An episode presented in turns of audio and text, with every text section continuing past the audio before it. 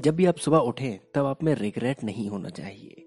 आपको ये नहीं लगना चाहिए कि मैं इनफ नहीं हूँ।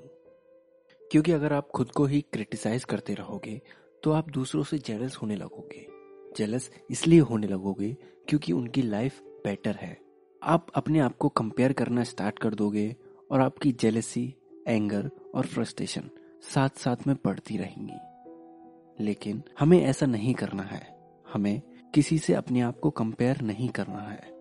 हमें अपनी बलनरेबिलिटीज को एक्सेप्ट करना है और उसे एक पावर की तरह यूज़ करना है। हमें अपनी बलनरेबिलिटीज को वीकनेस नहीं समझना है।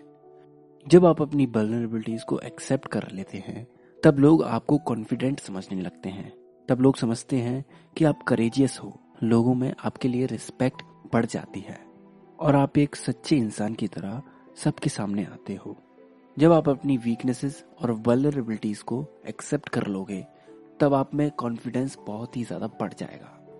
तब आप होल हार्टेडली जी पाएँगे। आपको किसी भी चीज़ की कमी महसूस नहीं होगी।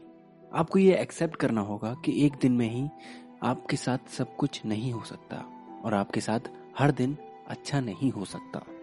लाइफ में कॉन्स्टेंटली ऑब्स्टिकल्स आते रहते हैं। हमें उनका सामना करके उनसे आगे बढ़ना चाहिए। ना कि हमें ऑब्स्टिकल की वजह से निराश होना चाहिए। और आपको, अपने आप को अप्रिशिएट भी करना होगा। अब हम सेम को समझने के लिए एक एग्ज़ाम्पल लेते हैं। मान लीजिए, आपने एक पेंटिंग बनाई और उसे अपने दोस्तों को दिखाया। अगर दोस्तों को आपकी पेंटिंग अच्छी लगती है तो आप समझोगे कि मैं वर्ती हूँ।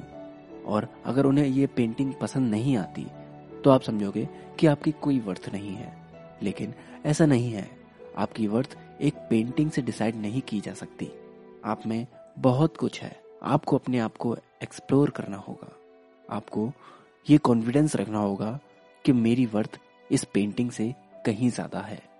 जब आप ये एक्सेप्ट कर लोगे, तब आप शेम को आसानी से ओवरकम कर सकते हो। इस बुक में ऑथर इस बात पे ज़ोर देती हैं कि आप अपनी वलरेबिलिटी को एक पावर की तरह यूज़ करें, न कि उसे एक वीकनेस समझें। ये सारी बातें मैंने बताई डेरिंग ग्रेटली से, जिसे लिखा है ब्रेने ब्राउन ने। अगर आपको हमारा पॉडकास्ट पसंद आता है तो आप हमें एप्पल पॉडकास्ट या पॉड चेज जैसी वेबसाइट्स पर फाइव स्टार रेटिंग देकर एक थैंक यू बोल सकते हैं। इस समरी के लिए बस इतना ही।